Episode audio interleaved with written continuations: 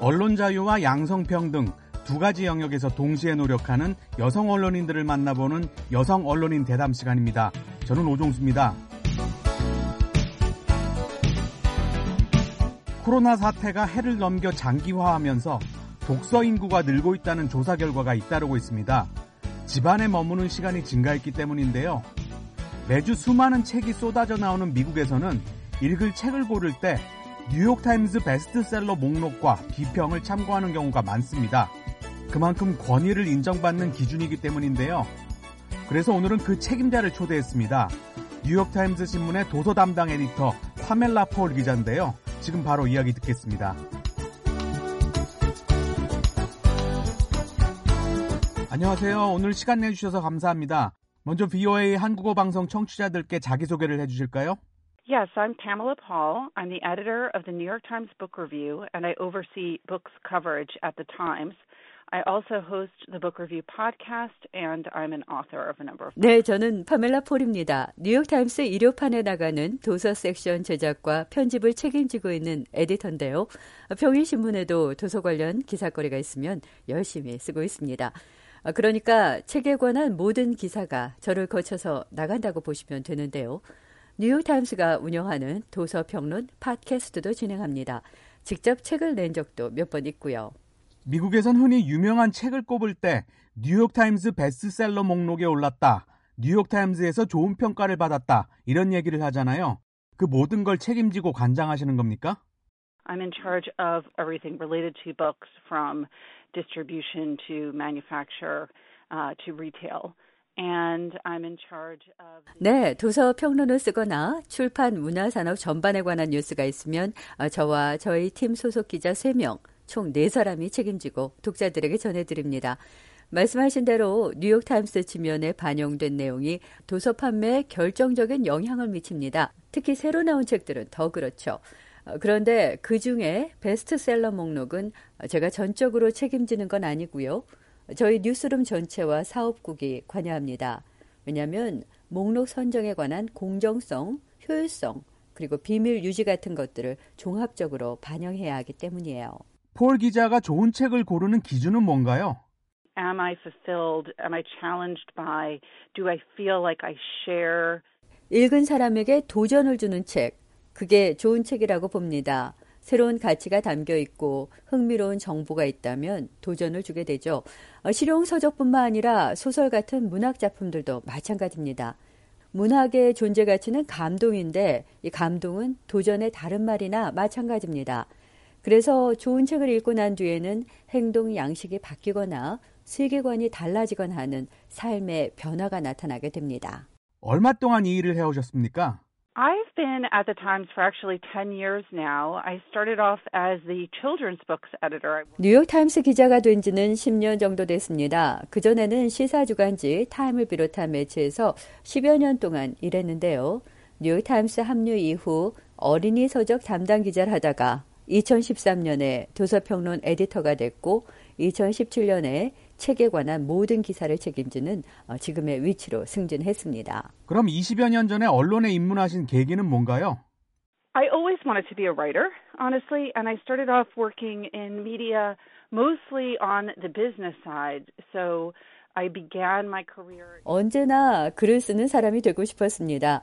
브라운 대학교에서 언론학을 전공했는데 졸업 후 외국 생활하다가 언론계에 입문한 뒤에 텔레비전 방송에 뉴스 다큐멘터리 원고를 썼어요. 처음엔 경제 분야에 관심이 높았습니다. 그래서 영국 런던에 있는 세계적인 경제 매체 이카나미스트 소속으로 기사를 썼었는데요. 얼마 안 가서 경제 관한 흥미를 잃기 시작했습니다. 단순한 숫자 노름이 반복되는 것 같아서요. 그렇다고 경제 보도의 중요성을 낮춰보는 건 아닙니다. 저와 안 맞았을 뿐이에요. 그래서 전문 분야를 바꾸신 거군요. 책을 전문 분야로 선택한 이유는 뭔가요? Well, right now I specialize in books, but for me, that isn't really a specialization. For me, that's really one of the broadest things you can cover as a journalist because books are about all subjects, right? Books are about history, biography, foreign policy, science, economics. Um, political theory. 전문 분야라기보단 기자로서 다룰 수 있는 가장 넓은 분야를 이 자리에서 담당한다고 생각합니다. 왜냐하면 책에 담긴 소재와 주제는 무궁무진하니까요. 역사, 인물, 외교 정책, 경제 정치 이런 모든 게 책에 담겨 있습니다. 그러니까 책에 관한 기사를 쓰는 기자는 그것들을 다 꿰뚫고 있어야 하는 거죠. 언론인으로서 책을 담당하는 사람은 진정한 만물 박사라고 저는 생각합니다. 그럼 다방면의 배경 지식을 쌓기 위해 노력을 많이 하셨을 텐데 지금까지 언론인으로 활동하면서 가장 좋았던 일은 뭔가요? You know, I have to say I think coming to the New York Times was probably a highlight of my career because I grew up in a New York Times family. 뉴욕 타임스 기자가 됐던 때가 20여 년 경력의 하이라이트라고 말씀드려야겠어요. 왜냐하면 저는 뉴욕에서 태어나 자라면서 뉴욕 타임스 가족의 일원으로 자랐거든요. 저희 집은 모든 뉴스를 뉴욕 타임스에 의존했어요. 그래서 저도 어린 시절부터 그 신문을 읽으면서 컸고요. 거기에 기사를 쓰는 사람들이 정말 대단해 보였고 저도 그렇게 되고 싶었습니다. 말하자면 어릴 때 읽으면서 꿈을 키웠던 신문에 직접 기사를 쓰게 된 그때, 그때가 바로 꿈이 현실로 이루어진 순간이었습니다. 가족들이 다른 신문이나 방송보다 뉴욕타임즈를 더 신뢰했던 거군요. I remember, you know, my father saying to me, um, if you want to be an engaged citizen, you have to read the New York Times. He said that to me when I was a teen. 그렇죠. 그 영향력이 얼마나 컸냐면 저희 아버지가 이런 말씀을 하실 정도였어요. 파멜라, 내가 자라서 사회 활동에 관여하는 건전한 시민이 되려면 뉴욕 타임스를 읽어야 한다라고요. 물론 미국에는 신뢰도 높고 공정한 좋은 신문 방송 매체가 많지만 저희 가족에게 미치는 영향은 뉴욕타임스가 가장 컸던 겁니다. 꿈꾸던 신문사에서 도서 섹션을 책임지는 자리에 오르기까지 여성이라서 겪은 어려움은 없었습니까? I actually have never felt in any way in the media industry um, like being a woman was a disadvantage. I think actually 사실 저는 언론계에서 20년 넘게 활동하는 동안 아무런 어려움을 겪지 못했습니다. 오히려 도서 분야에서는 여성이라는 성별이 강점이라고 생각해요.